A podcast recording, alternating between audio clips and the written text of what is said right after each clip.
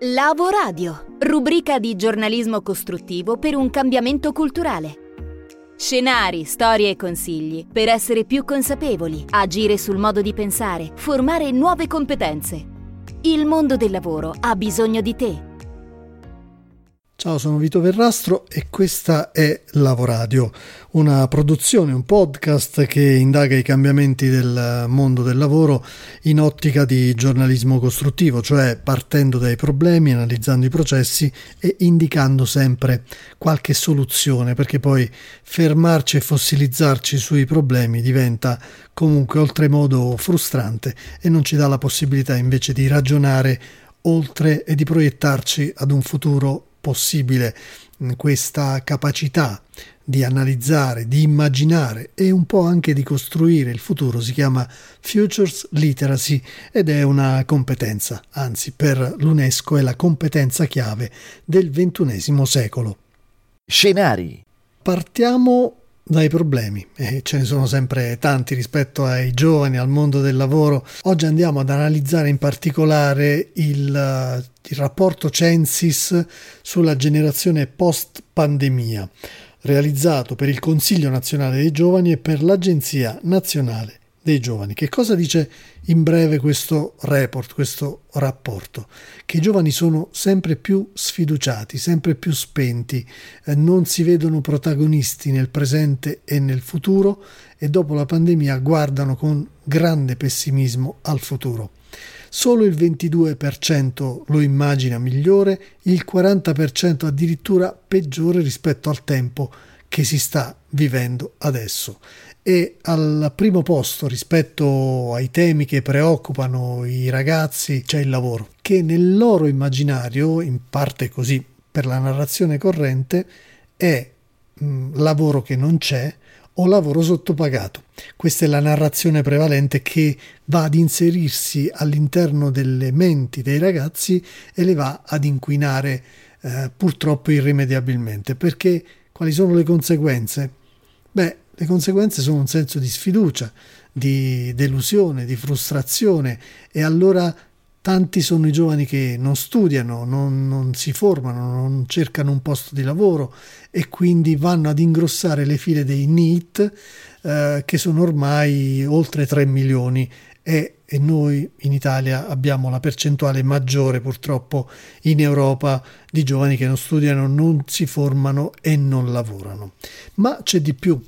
Questa condizione di sfiducia e di abbandono, possiamo dire così, anche perché il 12,7% al momento abbandona la scuola, c'è anche questo fenomeno da tenere in considerazione, produce effetti patologici come depressione, disturbi dell'alimentazione, agorafobia, insomma eh, tantissime conseguenze sul piano economico, lavorativo, sociale, ma anche sanitario. Eh, quali sono i sogni di questi ragazzi? Ha chiesto il Censis. Beh, loro sognano di vivere in una società che sia inclusiva e che sia meritocratica. E invece quando si ribalta la domanda eh, nel chiedere loro come vi sentite, si sentono effettivamente messi fuori da una gerarchia di over 65 che non lascia assolutamente il potere, di cui non si fidano e fuori da una politica che non piace e questo lo vediamo anche dal tasso di astensionismo sempre molto alto, soprattutto tra i giovani e i giovanissimi rispetto alle tornate elettorali. Tra le aspirazioni c'è quello di andare all'estero. Perché? Perché in Italia, secondo i ragazzi, manca una promessa di miglioramento e di benessere, cioè oggi vivo questa frustrazione ma il futuro probabilmente non mi riserverà di meglio e allora scappo. Chi invece non può scappare, non vuole scappare, vuole restare, è sempre più invaso da una forma di incertezza e di ansia che poi può sfociare in altre patologie come abbiamo visto. Quindi la, la, disillusione verso il cambiamento, verso le promesse della politica, verso un futuro più sereno spegne non solo le lotte per i diritti, ma anche la speranza di un ascensore sociale, scrive Repubblica rispetto al, allo studio, perché i molti che si trovano in situazioni di sofferenza fisica e mentale fanno fatica a impegnarsi e a sviluppare competenze per un futuro che a loro sembra davvero cupo. È una delle prime generazioni che pensa che eh, la loro vita sia peggiorata rispetto a quella dei propri genitori e ancora un dato emerge da questo studio Censis, il 64% pensa che il lavoro sia importante ma solo per garantirsi un reddito. Beh, possiamo ben immaginare eh, quanto impegno, quanta passione, eh, quanta voglia di crescita possano mettere all'interno del proprio percorso di lavoro. Pochissimi, pochissimi dando vita a quel fenomeno che si chiama quiet quitting, cioè, tradotto in parole povere, faccio il meno possibile all'interno della mia organizzazione per portarmi a casa sostanzialmente lo stipendio a fine mese. Non è una condizione che ci può far star sereni, perché impatta su tutta un'altra serie di condizioni, anche queste rivolte alla, alla, salute, perché le soddisfazioni si cercheranno al di fuori del posto di lavoro, ma il posto di lavoro sarà una sorta di parcheggio ad un disinvestimento dalle leve tradizionali della crescita socio-economica, personale, ma inevitabilmente poi mille e mille eh, casi di questo tipo portano di, ad un disinvestimento della crescita collettiva. E parliamo di istruzione, parliamo di formazione, parliamo di lavoro, parliamo di crescita personale, di miglioramento continuo, tutto quello che dovrebbe alimentare una società in crescita. Ancora ultimi eh, dati che emergono da questo report del Censis. Il 45%, quasi la metà dei giovani intervistati, dichiara che dopo la pandemia desidera trascorrere a casa più tempo possibile. Il 48% ha sviluppato una sorta di agorafobia, cioè paura a frequentare luoghi affollati, il 47% si percepisce fragile, il 32% si sente solo, ed è una quota che sale al 39% tra i giovanissimi, soprattutto quelli che abitano nei piccoli comuni. Qui si aprono altri fronti rispetto alla fragilità, all'abbandono delle aree interne, alla mancanza di prospettive al di fuori dei grandi centri urbani che eh, assorbono, calamitano attenzioni e opportunità. C'è pericolo di scarsa eh, inclusione, di, di una diversità geografica e culturale che rischia di eh, produrre diverse velocità in Italia già oltre quelle che eh, esistono da anni.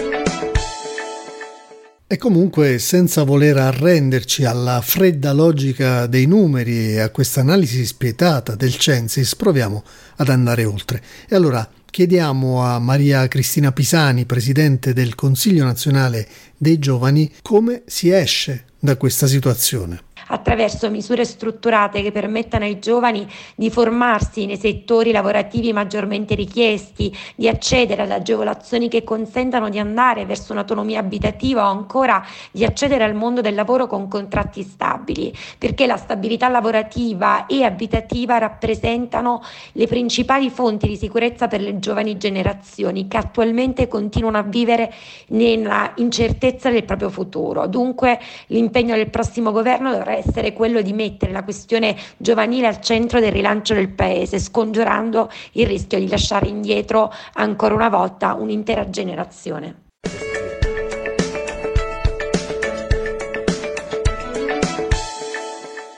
In futuro che cosa può succedere? Oggi tante speranze sono riposte sul PNRR, Piano Nazionale di Ripresa e Resilienza. Se mm, andiamo a leggere l'articolo di Repubblica che riporta questa analisi del Censis, scopriamo che nella quota destinata ai giovani ci sono solo 235 milioni su 191,5 miliardi. La percentuale è dello 0,12%.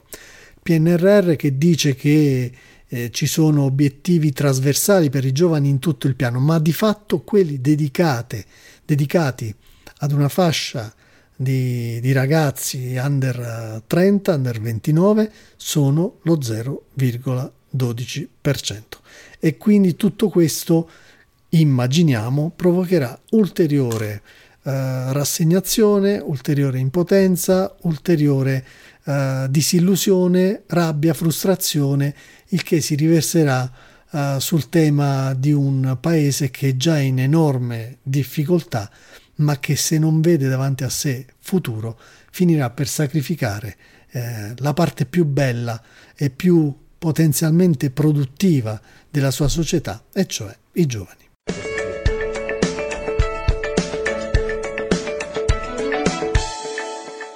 Rispetto alla narrazione corrente, prevalente, ma anche superficiale, al paradigma ricorrente del lavoro che non c'è, di cui si sente sempre più spesso purtroppo ancora parlare, il tema vero è che il lavoro c'è, va solo guardato dov'è, va solo analizzato nei contesti in cui sta fiorendo moltissimo, eh, quei contesti spesso che faticano a trovare profili professionali che le aziende cercano. Andiamo a dare un'occhiata a, all'articolo del Sole 24 ore che riporta quali sono i piani delle Big Four, cioè delle quattro più grandi eh, multinazionali della consulenza, che ovviamente assumono e continueranno ad assumere. Parliamo di Ernst Young, per esempio, che prevede 2800 uh, nuove assunzioni nel 2023, Deloitte 3500, KPMG 2500, PwC 2800. Praticamente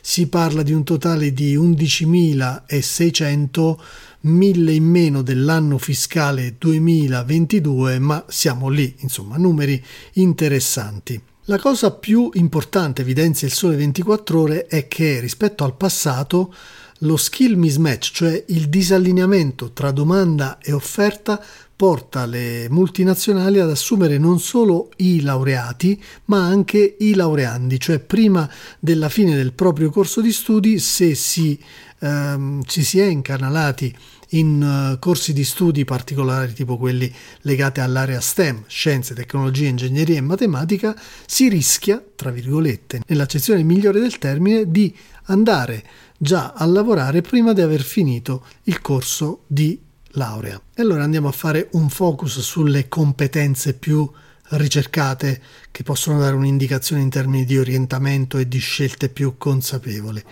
Deloitte cerca competenze STEM, scienze, tecnologia, ingegneria e matematica, competenze chiave per le professioni del futuro, ma non solo. I profili più ricercati, oltre a quelli tecnico-scientifici, saranno anche di ambito economico, contabile, amministrativo, fiscale e giuridico, ma non si escludono i laureati con formazione umanistica, con iniziative di formazione gratuita rivolta a laureandi e laureati per mettersi evidentemente al passo di chi oggi ha una corsia preferenziale sul mercato del lavoro perché viene dall'area STEM. La multinazionale ha anche un programma specifico che si chiama Operazione Talenti attraverso cui dà un'opportunità per arrivare in anticipo nel percorso di selezione. Questa iniziativa nasce eh, con una collaborazione con l'Università di Napoli Federico II che offre ai giovani brillanti diplomati una carriera retribuita in Deloitte e la possibilità di frequentare un corso di laurea triennale, quindi operazione talenti. Cambiamo eh, multinazionale da Deloitte a PwC. Anche qui tante assunzioni come, come abbiamo visto in uh, aree come audit, servizi di consulenza, tax and legal e funzioni interne. KMG assumerà 2500 persone distribuite tra audit and assurance, e advisor e tax and legal. Queste sono le aree con profili junior, sicuramente per il 70%, e con un background, cioè un, una provenienza business, gestionale o STEM eh, selezionati in particolare dalle migliori università italiane, mentre i ruoli più ricercati dal mercato spaziano dal management al mondo risk, finanza, auditing e accounting. al pari di professionisti con competenze specifiche in termini di sostenibilità o tecnologie emergenti e innovazione. Andiamo a vedere un'altra uh, caratteristica comune che hanno queste Big Four, le multinazionali della consulenza più avanzate. Tutti stanno costruendo nuovi spazi, nuovi uffici, soprattutto a Milano, secondo logiche di collaborazione e di scambio di idee, per consentire a tutti di esprimere al meglio il proprio potenziale. Altra considerazione. Anche le multinazionali, anche le grandi, soffrono di turnover, soffrono di dimissione, soffrono di abbandono del posto di lavoro. Una media che per i boomers era di 10 anni, per i millennials invece è scesa a 3 anni e per la generazione Z è appena a 1,2 anni. Significa che c'è un turnover forse esagerato e quindi bisogna dare molta molta attenzione al tema dell'attrazione e della gestione dei talenti che deve essere molto flessibile, molto in linea con i desideri dei giovani. Ciò significa che le aziende devono porre tantissima attenzione alla questione di saper attirare e poi gestire i talenti dando in cambio quello che i talenti cercano, in primis la flessibilità. Un esempio è quello di Ernst Young, che ha messo su un modello di leadership trasformativa sul concetto di better me, cioè il meglio di me, da cui si parte per raggiungere un alto purpose aziendale, cioè uno scopo alto nell'ideale, cioè quello di costruire un mondo del lavoro migliore, non solo il mio personale, ma quello di tutto il resto del mondo e questo significa focalizzarsi sul benessere psicofisico delle persone, sul teaming, sulla flessibilità, visto che il work-life balance, cioè il bilanciamento tra lavoro e vita, conta ormai eh, tantissimo. Per approfondimenti, percorsi informativi e formativi personalizzati, scrivici a info-lavoradio.com con noi, nel tuo futuro.